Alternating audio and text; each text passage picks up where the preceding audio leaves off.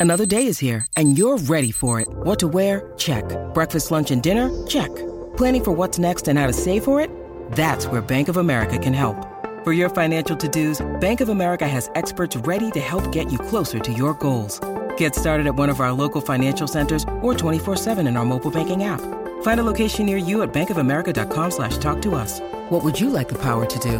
Mobile banking requires downloading the app and is only available for select devices. Message and data rates may apply. Bank of America and a member FDIC.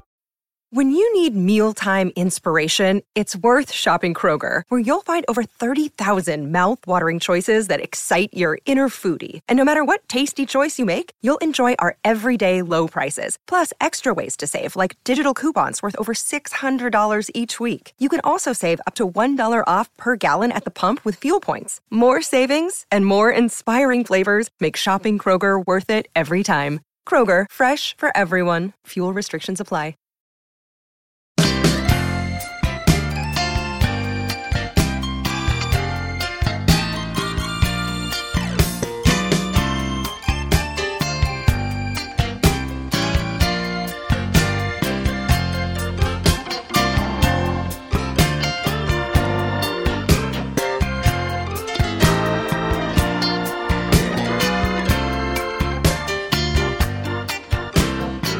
Welcome, everybody, to another episode of Audio Judo. This being the close of year episode, end of year, close of year, year end wrap up, whatever you like to call it. That is what this is. Uh, I am here. I am Matthew. I'm Kyle. And uh, we are uh, glad to be here again. As I reflected on the year 2019, I am at once energized by this program and the renewed passion that I have now for music that uh, this particular thing helps spur. I am grateful most of all to uh, Kyle and Randy for their amazing contributions to this for little or no benefit, but mostly no benefit. To the guests we've had, like the Cold Stares, uh, St. Petersburg, Daniel Victor, the upcoming Dirty Streets, um, my wife Heather, who uh, guested on the holiday uh, episode, uh, Kirby, who was on the Houses of the Holy episode, uh, my son Christian, who's uh, involved in the social media aspect of uh, audio judo, and most of all to every person who's listened to this podcast. It truly is an honor for me, and I'm blown away by how many people have actually listened to it. And from my vantage point, we're just getting started, everybody.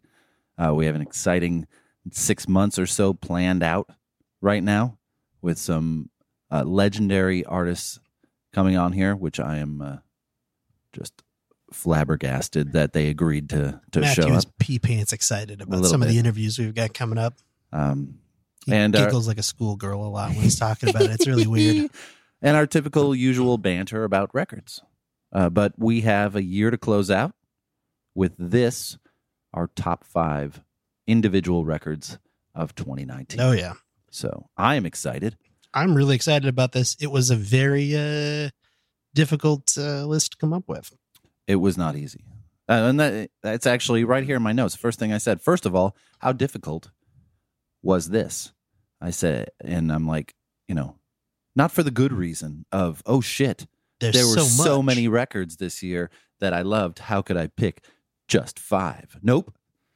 I had to pick five that I thought were the best, but they certainly aren't on any of my top 50 of all time Yeah. records.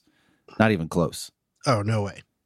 Uh, but all this renewed energy that I have about music, I thought perhaps, you know, maybe, maybe I'm being a little more critical with this show in mind. You know, maybe I'm, maybe I have too much of a uh, Rolling Stone Oh no. set of eyeballs on this. But I, I'd like to believe that that isn't the case. I hope I- it's not. I want to believe that I'm letting more in. But who knows? I don't know. I don't even know what I'm talking about generally. So. I know Who that I does though? I know that I love music. I know this is my vehicle to share that love of music with other people. And um, so I'll continue to do it until uh, I don't know, as long as I can talk, I guess. Don't uh, don't jinx, jinx yourself that way. Also, let's be real here. This this is like this as a vehicle. This is like a uh, like a three wheeled milk delivery truck. One of those European Oh, I like those. numbers It's with pretty like cool. the you know, but they go around a corner too fast and everything spills out. Ooh. is that like a big wheel? Yeah, The big wheel gonna like throw the brake on Yeah. it and do, do cool s- two slide it. burnouts. Pretty much, yeah. But at least it's a vehicle, That's true. It's going somewhere, some sort of conveyance. right? As long as we're careful, it won't tip over. So uh yeah. So you want to start? We want to go first? Yeah, we'll just so, uh, uh, go back and forth. Yeah. Uh, uh, other than being just something that came out in 2019, uh, did you do anything uh, in particular to pick these? I Because I, I kind of one of my criteria was it had to be an album that I actually listened to in 2019. yes, that is So that is true. nothing that I picked was something that just a couple of these did come out towards the end of the year. Uh, you know, October, November. So Sure. I've only listened to them a few times, but uh, none of them were like, oh, I forgot that came out this year and I never listened to it. But let's throw it on there because I listened to it once for this episode. No. These are all things that I've listened to a couple of times. Yes, these are all uh records that I am familiar with. Mm-hmm. that I listen to repeatedly and that I enjoy listening to. It wasn't anything. I, I did do a rudimentary search through uh, a bunch of magazines' top 50 albums of the year um, to see if any of these happen to be on any of those Yeah. lists. One of them was.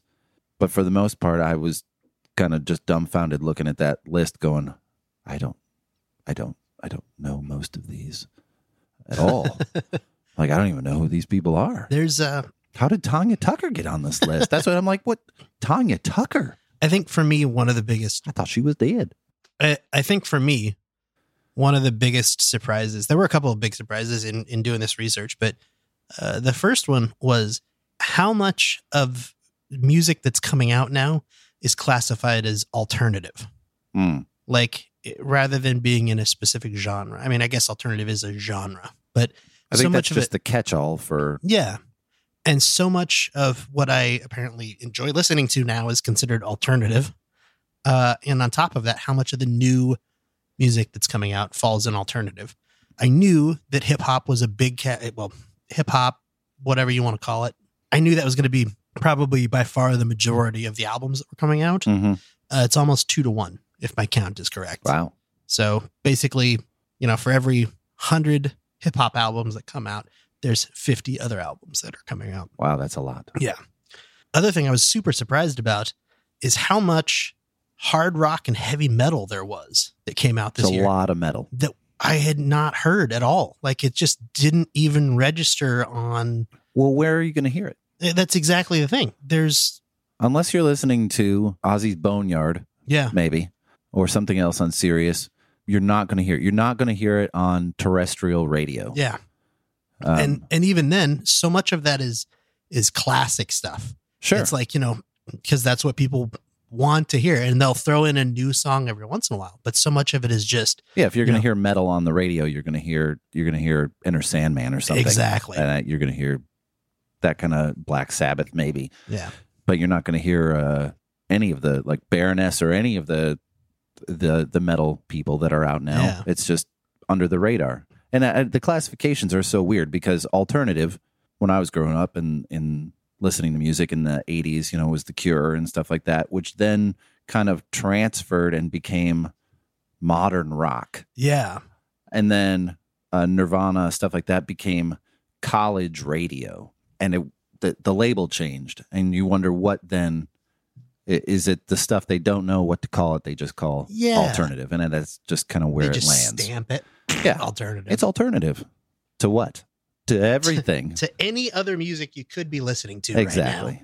But I'm with you that it where are you going to hear it unless Yeah. you seek it out, which has made everyone silo up.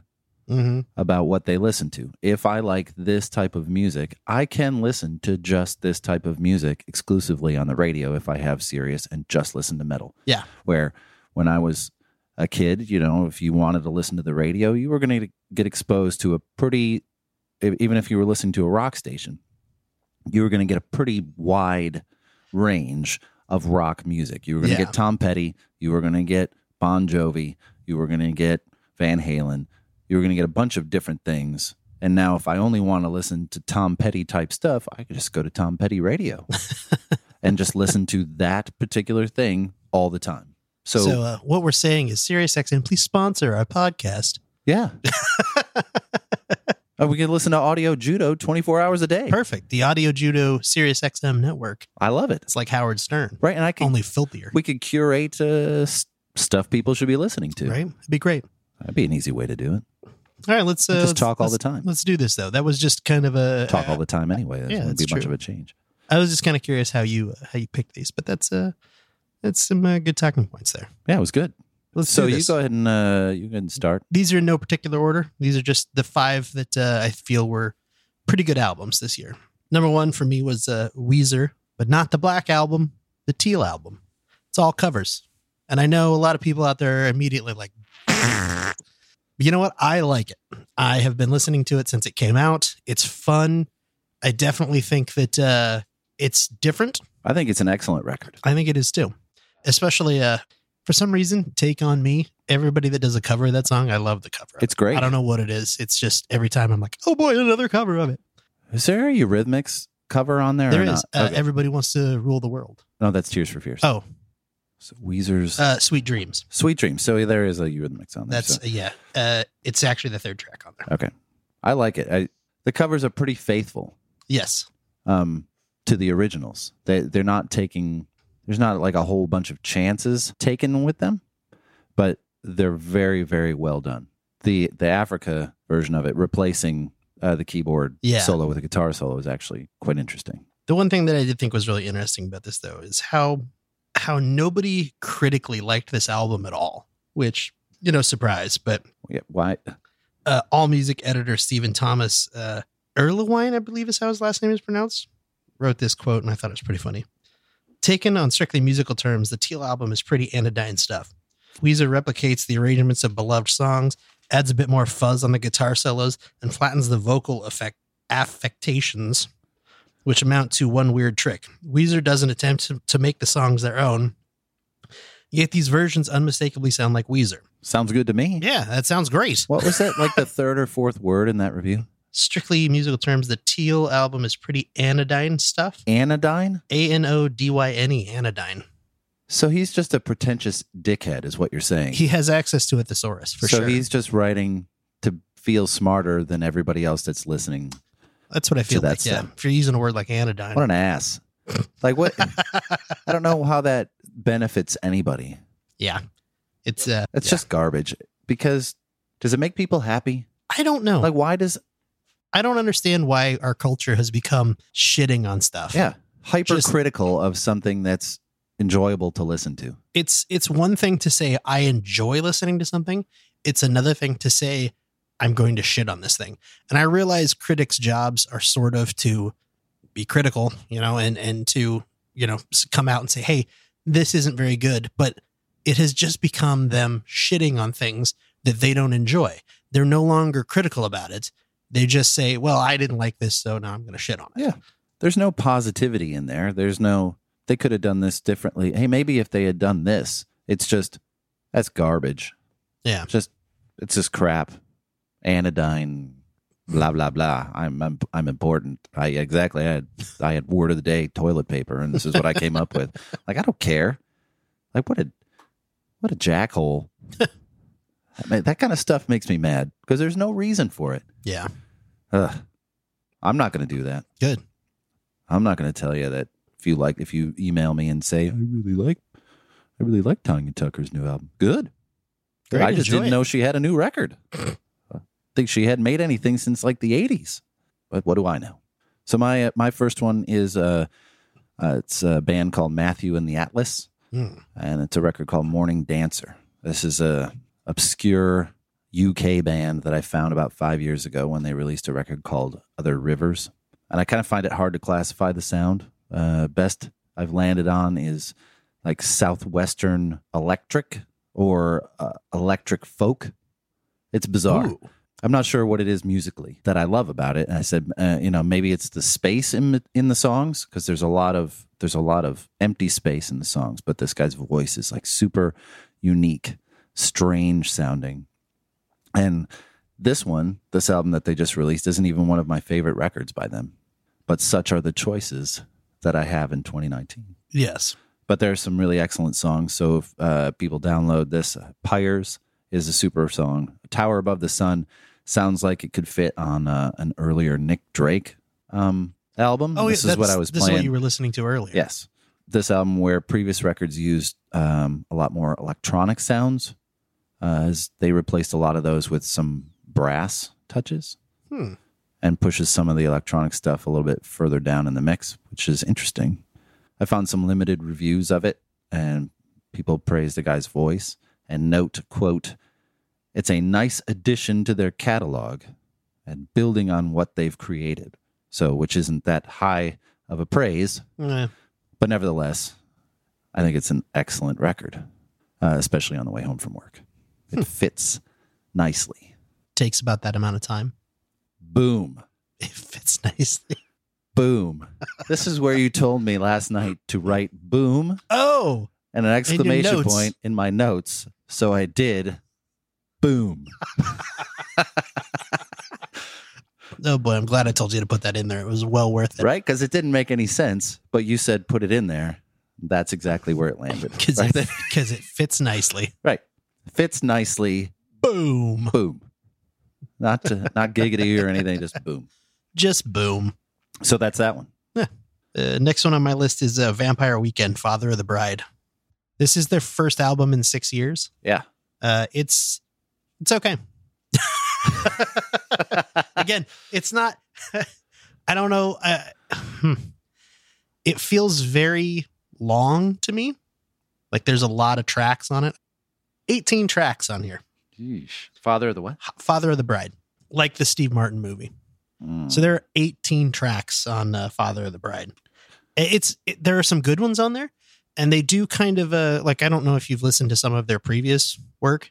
a little bit, Uh, yeah. Um, some a lot of times their albums are kind of all over the place, not necessarily genre wise, but uh, sound wise. Like uh, I can't remember the album that has a punk or a punk, whichever way you want to pronounce it on it.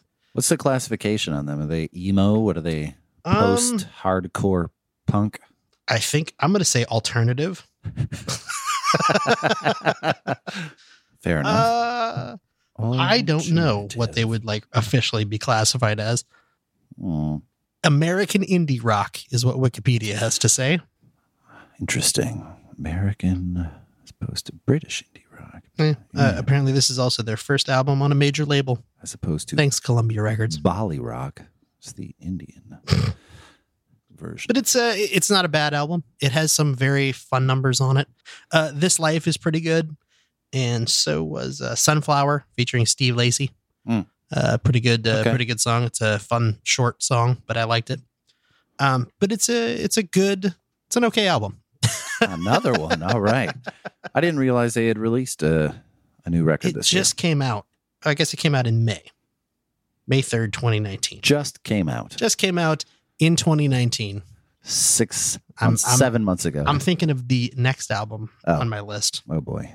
or two, three albums away on my list. But I'm thinking of the last album on my list. Holy smokes. It just came out. Okay. Yeah. So it went from two to five. I'm all over the place tonight. I'm sorry. It's all right. Doing good. Yeah, you're doing you're doing just fine. Doing great. Let's doing- start this over from the beginning. Just doing great. just ah. doing great. There you go though. It's it's a give it a listen. It's a good follow up to their previous album, and uh, there's a couple of songs in there that I actually like. So uh, number two for me is uh, by the Who, and it's Who, which is the name of the new record. Who by the Who. Who? And we are talking about Who, the Who, the British rock band, not, not the Who HU, the Correct. Mongolian heavy metal throat warbling band. that is correct. Okay, I just want to clarify. Is the Who? Uh, we live in in 2019. You have to clarify that. from one side of the spectrum uh, to the other, from a relatively unknown band, which was my first one, to one of the most accomplished bands of all time. Agreed. And at first, I was extremely apprehensive about this record um, after their last offering, Endless Wire from 2006. Before that, their last studio record was 1982's It's Hard. Wow. And to me, the only listenable songs on that are Athena and Eminence Front. Eminence Front's a great song. Oh yeah. So- Two records in 37 years. So I wasn't holding out hope that this would be any good. Surprise, surprise. It is an excellent record. excellent. It's a well crafted bunch of well crafted songs that remind us just what a great songwriter Pete Townshend actually was. Hmm. And Roger Daltrey, while weathered and worn at 75 years old, still holds up really well. Uh, a couple song, standout tracks, uh, Beads on One String and Hero Ground Zero, are fantastic. Uh, it's actually based on a um, a book, like a, a fiction novel that Pete Townshend released this year. Oh yeah. Um, so he kind of they coalesced a little bit together. One of the uh, with the best line from one of the songs is uh, in the end, every leader becomes the clown. As soon as I read that, I'm like, well, he's obviously speaking present tense, Yeah. which I love. Most surprising revelation I got from researching this record was learning just how much these two guys who have been in a band for 50 years absolutely hate one another. hate each other. So, interesting story. I think I talked to you about this before. They recorded this record on completely different continents. They were never in the same room at the same time when they made this record. Pete Townshend wrote it in LA. He would email the tracks to Roger Daltrey in England, who would sing them, and the producers would send each send the shit back and forth, back and forth, and mesh it together. So the first time they actually performed it was when they were rehearsing to go out on tour. Wow. But they are really, really well written songs, and it's it's it it takes you back to. I've I've read stuff that it's the best record they've made since Quadrophenia, and and it's it's really really good, which is it just uh it makes you happy. They're 74, 75 years old. There's a good possibility that this is this is the swan song record. Yeah. And I'm glad that they're going out with a really good record instead of laying a dud and then walking out. Not Yeah. that they would have cared, because they don't care. Pete Yeah. Townshend just doesn't give a shit. But I'm Still, glad for fans. It's like this is. I'm glad they they're going out like this. I think it's good for their legacy, just generally too. Because I mean, it, it once again proves that they were not just like, oh, we're just a loud rock band, or you know, oh, we were just you know, we were popular because we could, you know, make pop hits. You know, they were loud and they could make pop hits. Yep. but they were also very talented. They are a very talented band. They're very Innovative. smart and innovative, and and they're still making stuff that people want to hear. Pete Townshend. Um, I know Chris is listening out there, and Chris was uh, responsible for me listening to the Who in the first place. My brother, who was my primary musical inf- influence, really didn't listen to the Who when I was young. So when I met Chris, he's like, "Did you listen to this? Did you listen to this?" I'm like, "Uh, I not no, just what I've heard on the radio." And he's like, "Oh, you gotta," and he's like, "Listen to Scoop," and all, it's like all this Pete Townshend demos from years and years and years. He released these records that were Tommy's demos and Quadrophenia's demos and all these all this stuff that he had written. And I'm like, holy crap, this guy is amazing. and in the innovation, in the song craft and all that. And him making that transition still to to keep writing good songs and not just banging out whatever, but really taking his time. I mean, it's a good it's a good uh it's a good period on the Who sentence. So so uh, yeah, number two for me is Who by The Who. I like it. Sweet.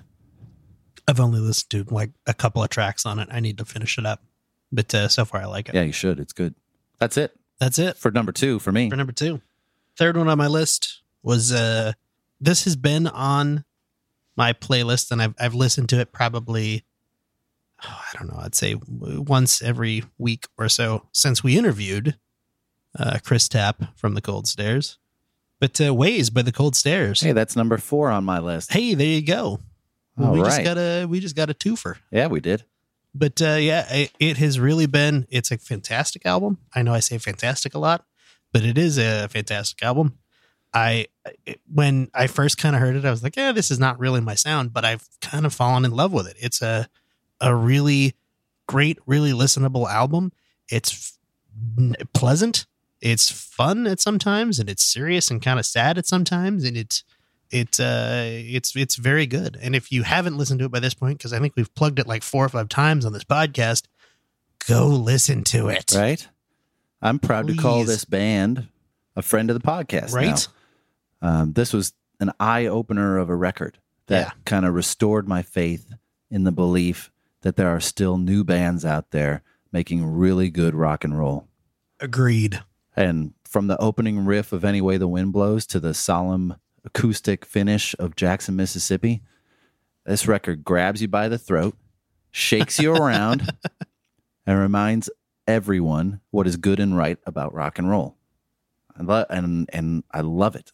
I'm so grateful to uh, Joe Bonamassa for Yeah. recommending that people listen to this, and for all the stars to align that allowed us to talk to them, see them live, and to meet them. Uh, they're really great gentlemen to boot. Yeah. And if this record's any indication, uh, you know, we're going to be hearing a lot of them I hope we do. for years. I mean, it's it's such a great record to listen to, and I'm I was uh, pleased, very pleased to listen. so yeah, we got a twofer, Two for the old twofer. Number three for me is uh, by Jimmy Eat World. Their rec- new record is called Surviving. It's the oft overlooked Arizona emo-ish rock band. Hmm. It's a solid offering. It's uh, the lead singer Jim Adkins uh, uh, uh, had some addiction problems, so this is the first uh, record post addiction problems. So everyone knows Jimmy Eat World for their uh, for that song, the middle, that one song Yeah, yeah. And uh, they never really got the attention they deserved writing these super catchy hooks and emo lyric stuff. But they keep churning out good records and this is no excep no exception. And there's there's not particularly anything daring or standoutish about it but the songs are really good. Well crafted nice guest appearance by uh, AFI's Davey Havok on there. Hmm. uh it's a good album to uh, crank up. So that's uh, that's my number three four three Hasn't uh didn't even blip on my radar, so I will definitely have to go listen to it. Yeah, it's good. It's a good record. I, I it it showed up, I think in October, and it was like, oh, that's, I like this band, and I'm like, oh, that it's good. It's good again. There we go. There it is. Number four on my list is uh Mika. My name is Michael Holbrook. I don't know if you know anything I about don't. Mika. I want to. We're, we're definitely have to do one of his albums on an upcoming episode. I'm just trying to decide which one. Oh, it's a dude. Yes. Um, he's been compared favorably uh, to like a modern day Freddie Mercury. His stories are really similar. Uh, he was born in, I forget exactly where he was born, outside of the UK, emigrated with his parents to the UK, uh, grew up and started, you know, just has loved music since he was a kid. Started making his own music when his first couple albums came out in the late 2000s. I think the first one was Life in Cartoon Motion. Basically, his music producer told him he is, depending upon which uh, which press release you you look at, either bisexual or fluidly sexual or gay, Hmm. depending on which you know which time frame you look at. Mhm. But uh, when his when he first started to become commercially successful, his uh, music producer and his manager basically said, "You can't come out. You have to stay in the closet because this will this will this will end your career." And this was 2007, 2008. That's so ridiculous. right? But his music was very uh I mean, Jesus, there's a song called One Foot Boy. Come on, man. We know you. We know what you were singing about. But anyways, this is his newest album. and uh, a lot of his older music is very poppy and like modern sounding. This album kind of pulls it back. There's a lot of instrumental uh or excuse me, not instrumental. There's a lot of orchestral in a couple of the tracks. There are some pop songs on here. Um Ice Cream is a very uh, it's probably the song that if anybody's actually heard anything from this album, that's probably the song that you heard because it's a very poppy um, song. But there's a song on here called uh, Paloma, and uh, San Remo is also a very good song.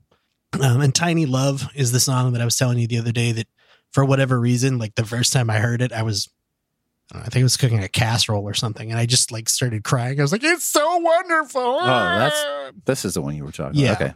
It's probably just because it's a It's probably because you were really emotional about that casserole. That was really emotional about that chicken casserole. Oh, Was it good? It's very good. I really like this album. No, Um, I meant the casserole. oh the casserole. yeah. the casserole turned out okay. Oh, I, okay. uh, I didn't burn it. That's Uh, good.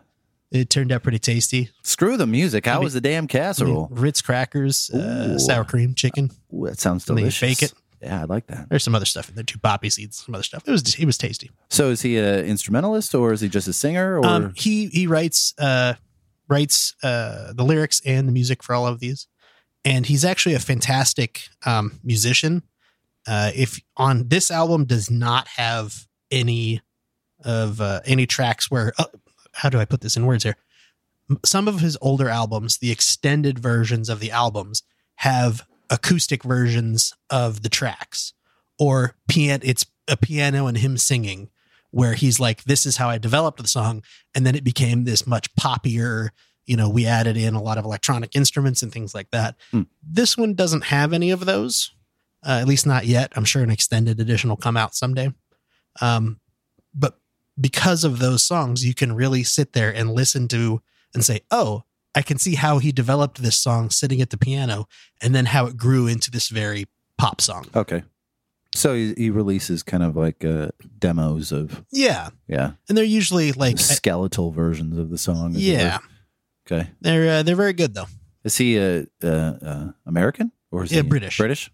God damn, those British. Yeah, Those British are good. they're wonderful. Really good. But uh, yeah, if you uh, if you like I said, it is probably a little poppy for a lot of our listeners' tastes. Um, but it's it's worth a quick listen, and you can uh, make it up make up your own decisions. Sounds good. I'll listen to it. Number four was uh, Ways by Cold Stares. Strangely enough, Right? Hmm. we should talk about. Oh no, It's almost like we liked that album. I don't know. It's a good record. It's Oh, it's so. Oh, what the hell is that? My eyeglass on the mic. Sorry, everybody. Jeez, it was. Uh, it's really good. Indeed. So go ahead, skip, skip to five. All right. Uh, fifth one on mine is uh, Cold War Kids, uh, New Age Norms One. I've heard some of that record. It is very mixed, in my opinion. Yeah. So the track that they released, they released two tracks way back at the beginning of summer, like in June. Uh, Complainer and Fourth of July. Complainer, I think, is the standout track on this album. It's a very. It sounds a lot like their older stuff. It's. Uh, I think it's a pretty good song. I, I mean, I still. I've been listening to it since July or since May Hmm. uh, or June, excuse me. Good lord. I've been listening to it since a month previous to now, Yeah. November. June. Oh. Ma- no, June. June is when those two tracks came out Okay. because it was right before the 4th of July. And they released a track called 4th of July, which is also not a bad song. That's. Not- I think I've great. heard that one. Yeah. Yeah. Um, the rest of the album is pretty good. There's uh, uh what was the other song? Uh Fine Fine Fine is a pretty fun song. And Tricky Devil is not a bad song either. All in all, I don't like it as much of some as some of their older albums, but it's a good uh good release. Well, that's kind of where we landed on a couple of these. Yeah. So far, is that it's good, Meh, but not worth a listen, not great. right? But it Not gonna not gonna spend a whole uh, episode of the podcast on it, but worth a right listen. in a vacuum of crappy music, it's okay. in the in the vast vacuum of space filled with nothing but crappy music here are five recommendations that are slightly less crappy yes, that's that's how we need to tag this episode. Ooh, there you go. Write that down for Christian so he can update it. It's like Ooh. these aren't as crappy as some other things we could have talked about. Yay! So number five for me is uh, Tool Fear Inoculum. i figured you were going to put this on there And uh, well, you have a rabid fan base like Tool, and they literally in some cases and they delay, delay, delay for 13 years, and then they deliver this. You have to put it on your list. And I'm warning everybody who hasn't listened to it out there. If you do listen to it, be warned. This is not a record you can listen to one song at a time to really comprehend what's happening. If you do that, you're missing the point. It's like a metal symphony. And much like a classical piece of music, it has to be listened to all at once. You can't part and parcel it. A drummer, uh, Danny Carey, who has a solo piece on here called uh, Chocolate Chip Trip, which is exquisite. It's unreal. He originally wanted to make this album one long 88 minute song. Wow. Uh, but he was talked out of it by the rest of the band. Um, but that's kind of how it's played. Is that even the interludes are uh, necessary to the musical narrative that they're trying to construct. If you know Tool, if there are people out there that listen to Tool, if they know Tool, they're they're long songs, not their not their shorter, more poppy ones. They're longer pieces. Uh, build, build, build, explode, and then decay. Um, and this record takes that formula the next logical step um, to full album length. So it builds, builds, builds. If I was a religious person, this is very much like a religious experience where it's almost mantra like, where it's just Wow. over and over and over and over again until it builds with the song called Tempest at the end that's like 16 minutes long and it's just it's a roar. And you're like whoa. And then it finishes with another interlude at the end that's just very peaceful and kind of quaint like you, you you made it. And now it's the decay. And it's not even the best tool album in my opinion. It's it's not something that it's not something that a lot of people can readily digest because it is a commitment it isn't just I like track four. It's like, no, if you listen to track four, you're taking things out of context and it doesn't really make sense. Yeah. And you have to play the whole thing. You have to listen to it as a whole. Yeah. But it's, uh, to me, it, it's weird because w- when it premiered in, in August, I was blown away by it. And it was incredibly like, oh, we've been waiting 13 years. This is amazing.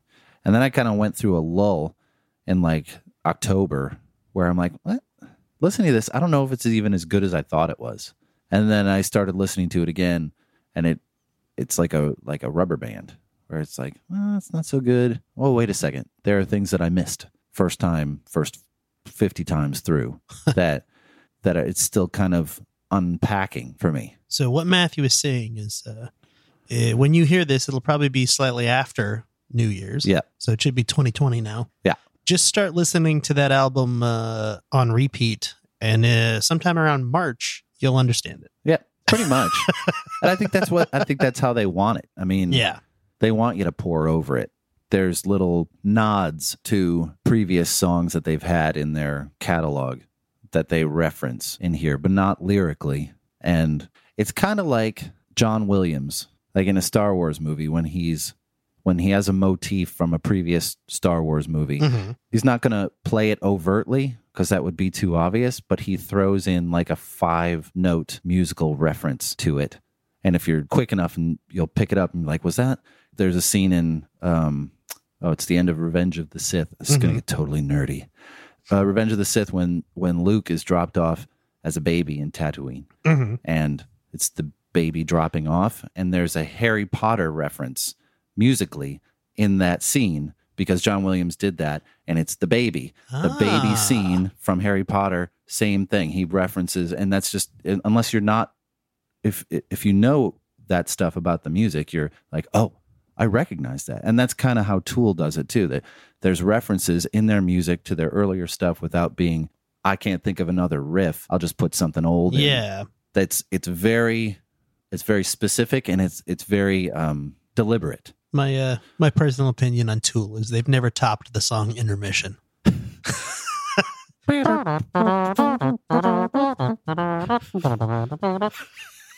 it's a good song It's uh, uh, you know what? I got a good story about that. I'm going to tell it. And Randy, if this doesn't fit, you can just cut it out later. I'm sorry. The first time I heard that song, we were uh, I was in the back seat of my friend's car. We may or may not have been uh, inebriated on various substances. Uh, and uh, I can never pronounce this album. It's Ænima, right? It it uh, we were listening to it, and all of a sudden that track came on, and it's all upbeat and happy, and it sounds like a calliope organ playing. And uh, I was like, "What the heck is this? This is fantastic!" And my friend was like, "This is the worst track on this album. It's horrible. It interrupts everything. I don't like it." And it, my, it was my friend Sean, and uh, I was like, "It's great. It's a great album." you know So- that's a an organ version of a song that's two songs later I did not know that. No. so the guitar riff two songs later is what he's playing on the organ I did not know that. oh, yeah. That's awesome. Yeah, so they're kind of self-referential, making fun of themselves, which which you appreciate because you're like, yeah, they know this is music. They're not like like solving the world's problems. It's their it's art. So uh Sean, my friend who who was like, I hate that song. I don't like it. A couple months later, got me pretty good because he uh brought some music over on a CD to a party we were having. And he knows that uh, a few years previous I had gone on a road trip with another friend of mine and uh stuck in the cassette player in the car that we were in was the soundtrack to Top Gun. Ooh, And uh, Kenny Loggins. yeah, a few songs on there pretty good, but Mighty Wings is I, I cannot stand listening to that song, and if it comes on, I have to leave. So if you ever need to get rid of me, that's how you do it. Just down, down, down, down, and I'm like, I'm out. Oh man, that's easy. Right? Hold on, let me make a note of that for later. How to get So- rid of Kyle. My friend Sean hands me the CD. He's like, oh, yeah, you should play this. It's really good. So I put it in, and I don't remember what the first song there was. I was like, oh, okay, yeah. Second song comes on. It's Mighty Wings. I was like, ah, you, you dick. And I'm like, all right, well, screw it. I'll skip. Skip. Third song starts. I'm like, okay, yeah, this isn't too bad. Halfway through, the song just blank cuts, and it's Mighty Wings again. I was like, God damn it. You got Rick rolled. Skip to the next song. Same thing. 10, 15 seconds in. And I was like, you son of a bitch. And I took the CD out and threw it out in the backyard. So I got him back a few months later because I did the same thing, but with intermission. Oh, I feel like I picked a much better song, though. well, you really don't like Mighty Wings, do you? No, I don't. Hmm. It's another one of those songs that just, I can't stand it. It was a long trip to California listening to that over and over and over again, and then listening to it all the way home. You think it's going to be in the new one? Oh, God, probably. Oh yeah, they have to. They have to call that Yeah. back. Come on, Anyways. Maverick. bit of a bit of div- bit of a diversion there, but uh, uh, No, that was know. good. every time I think about that, it, it just comes up. Diversions are good. Uh, Did you have any runners up? I had a few. about? I had a few honorable mentions. Yeah, honorable mentions. honorable. Yeah, I had uh, um, Half Moon Run. Uh, their new album, A Blemish in the Great Light, is an. It's an excellent record. It's just, it's a it's a slog. Again, it's it's a concept record, hmm so you need to devote some time to it, and it's good. I think it's just a little green, but I like it. Um, local natives have a new record called Violet Light. No, Violet Street. Violet Street. That um, is very good. And the third one that I have, which I had talked to you about earlier, I- think it's one we're going to delve deeper into later in the year. hmm Uh, it's by Nick Cave and the Bad Seeds. It's called Ghosteen. Um, it, it really is one of the most, it's probably the saddest record I've ever listened to. So you got to be prepped for it Gird yourself just- beforehand. because it's just, um, there's a song on there called Waiting for You. Uh, it just to give uh, people uh, the premise of it, his teenage son passed away a couple years ago. So this is a very cathartic kind of Ooh. Bearing his soul record. So there's a song on there called Waiting for You. And the whole record's about this event. But that one can rival Tears in Heaven by Eric Clapton any day of the week. It, it, it's it it's a gut punch. And it's Wow. it's it's hard to listen to, but I think it's almost necessary to listen to. It's it's very it's intense. It there's a lot to it. Uh, I think that's a good record to explore somewhere down the road. It's it's uh it's it's pretty amazing, but. It didn't make the list just because I didn't have en- enough time. I think to explore it. So You were afraid your tear ducts weren't going to be able to suck the tears back. I probably in. couldn't. It's, talking uh, about it. Yeah. Oh my god. Uh, and you? Uh, yeah, I got a few. Uh, This Land by Gary Clark Jr. That's actually a great. It's a, it's a It really is good very record. good album, Yeah. and it is very um unexpected, and it's a, a an interesting mash of sort of. I don't even know if you want to say it's a little country, it's a little rock, it's a little hip hop, Well, I'm a little bit country. and I'm a little bit rock and roll. Oh. Is it? No, we're not going to do that. Uh, Gold & Grey by Baroness is a very good hit, uh, like hard rock album. So you like that, huh? I do. I can't. You can't get into it. I can can't you? get into it. I can see why. I tried. It's. I just couldn't do it. Metal fans Yeah, it's probably enjoy it. I just I tried really hard because uh, because we have a we have a personal connection with the guitar player. right, and I I just couldn't get my arms around it, Mm. so to speak. It was it's just it's a little too dense. It is very um it's it's not quite like I don't want to call metal light, but it's it's a very uh it's like a step up from metal in complexity a lot of this I don't even want to say that. It's it's weird. It's a very weird album in where it sits because you almost think of it as it's it's not heavy enough to be heavy metal. Mm. It's not light enough to be what I would consider hard rock. It's uh it's very uh layered and and, and I feel like it's um, complicated. I don't know if you're familiar with a band called the Mars Volta. yeah. It's like math metal. Yes. It's very technical. intricate to the point where it's disjointing. It's disjointed. It's very it, it, the, where you would expect musically because everyone in their brain kind of expects changes to come at certain times. Is it like that's that's what makes pop music pop music because the way it's written is very pleasing to the ear because your brain's like there will be a change here. There is a change here Yeah. and this is not that way and they come in unexpected times and it's it's it's difficult to listen to Yeah. unless you kind of train your ear to to be accepting of that I feel like it's of kind of one of those things where in every field, you know, they say, okay, here's all the, the the sort of unspoken rules of, you know, the unspoken rules of filmmaking or the unspoken rules of writing or the unspoken rules of uh, you know, dance or whatever. And you learn all those rules and then you follow all those rules and then eventually you get good enough where you can say, "Oh, I can break this rule here because Mhm. X, Y, and Z." And they are doing that through this whole album. Yes. They're saying, we're going to do a tempo change here and it shouldn't happen, but we can do this because we know what we're doing.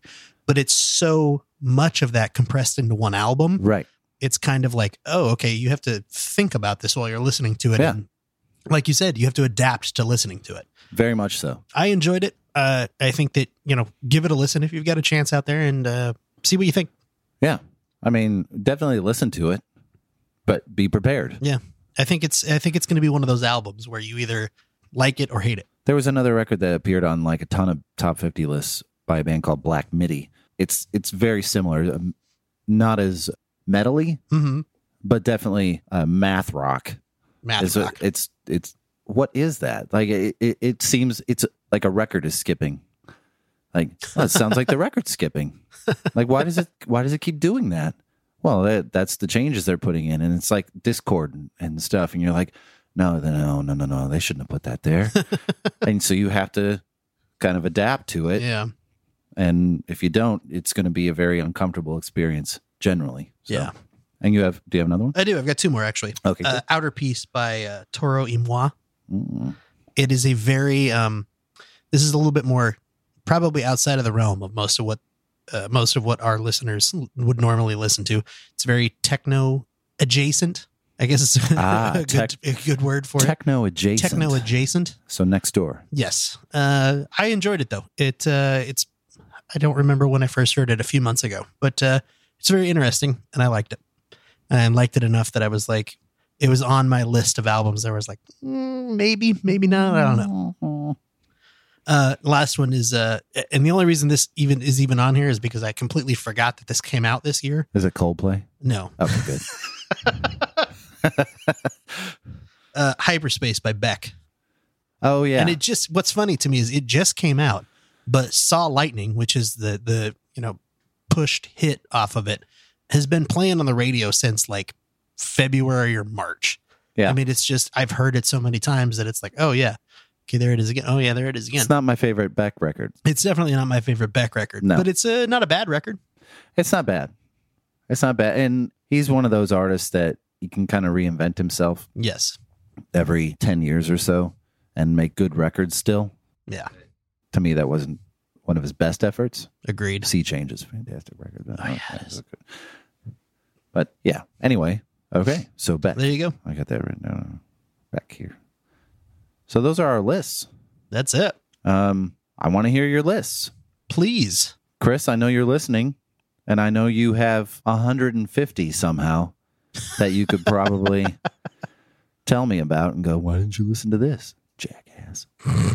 like, well, I'm sorry.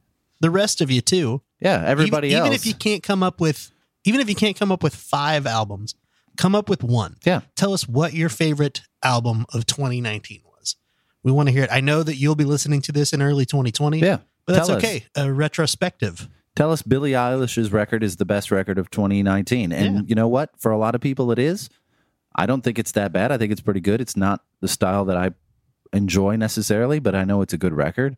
So tell me. So write in and say, I love that record. Please.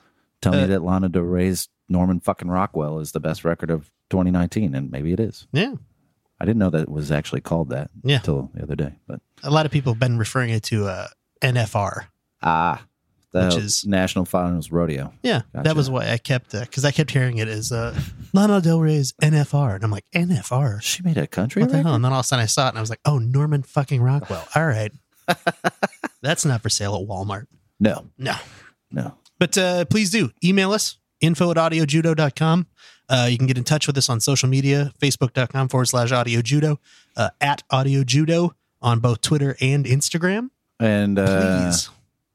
first episode of 2020, uh, we'll be talking about Childish Gambino's "Awaken My Love." So Oh, that's going to be yeah. exciting one, since we're we're going to venture into some uh, hip hop R and B type fields. An area that neither of us know anything about. It's going to be fabulous. I have a little bit. I little bit of experience in it. I can sing all of Rapper's Delight. God, I hope that happens. it's going to be awesome. So yeah, if you have any um, recommendations for next year, we have we have several months kind of mapped out, but let us know what you'd like us to talk about, and Yeah. we'll put it on the list. And we're looking forward to a full, exciting 2020, and we hope you'll be uh, listening to us. So uh, have a good and safe holiday. Actually, you'll probably be listening to us after the holiday's over. So I hope you had a I- safe holiday. We hope you didn't die over the holidays. Yeah, that would be bad. I can't lose tens of listeners. but we uh we hope you come back and keep listening to us and uh have a great couple of weeks, Yeah. everybody. Have a good 2020, everybody. Bye bye.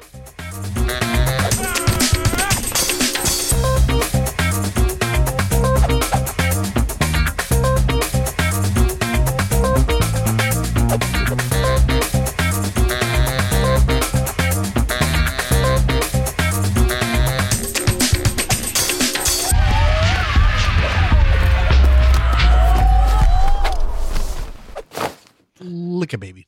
Look a baby. Wait, what did you say, Randy? Oh, look up here. Look at me. L- hey, up here. you too. you not so loud. Not so loud. It's NFL draft season, and that means it's time to start thinking about fantasy football. FantasyPoints.com features industry leading experts and prognosticators using proprietary hand charted data to help you score more fantasy points. FantasyPoints.com is the place to go for whatever kind of fantasy football you play. Whether you play fantasy football, daily fantasy sports, or do a little bit of everything, Fantasy Points has the meticulously researched content to guide you to victory. And why wait for the fall? Fantasy Points also covers the new spring football league, the UFL. Join the guru, John Hansen, Scott Barrett, Joe Dolan, and other massive names in the fantasy football universe with an exclusive offer. Use code Pantheon for 15% off any fantasy points package, including the all in package, with access to every article, tool, and data nugget that Fantasy Points has to offer. That's fantasypoints.com and code Pantheon for 15% off at Fantasy Points. Fantasypoints.com, code Pantheon. Score more fantasy points.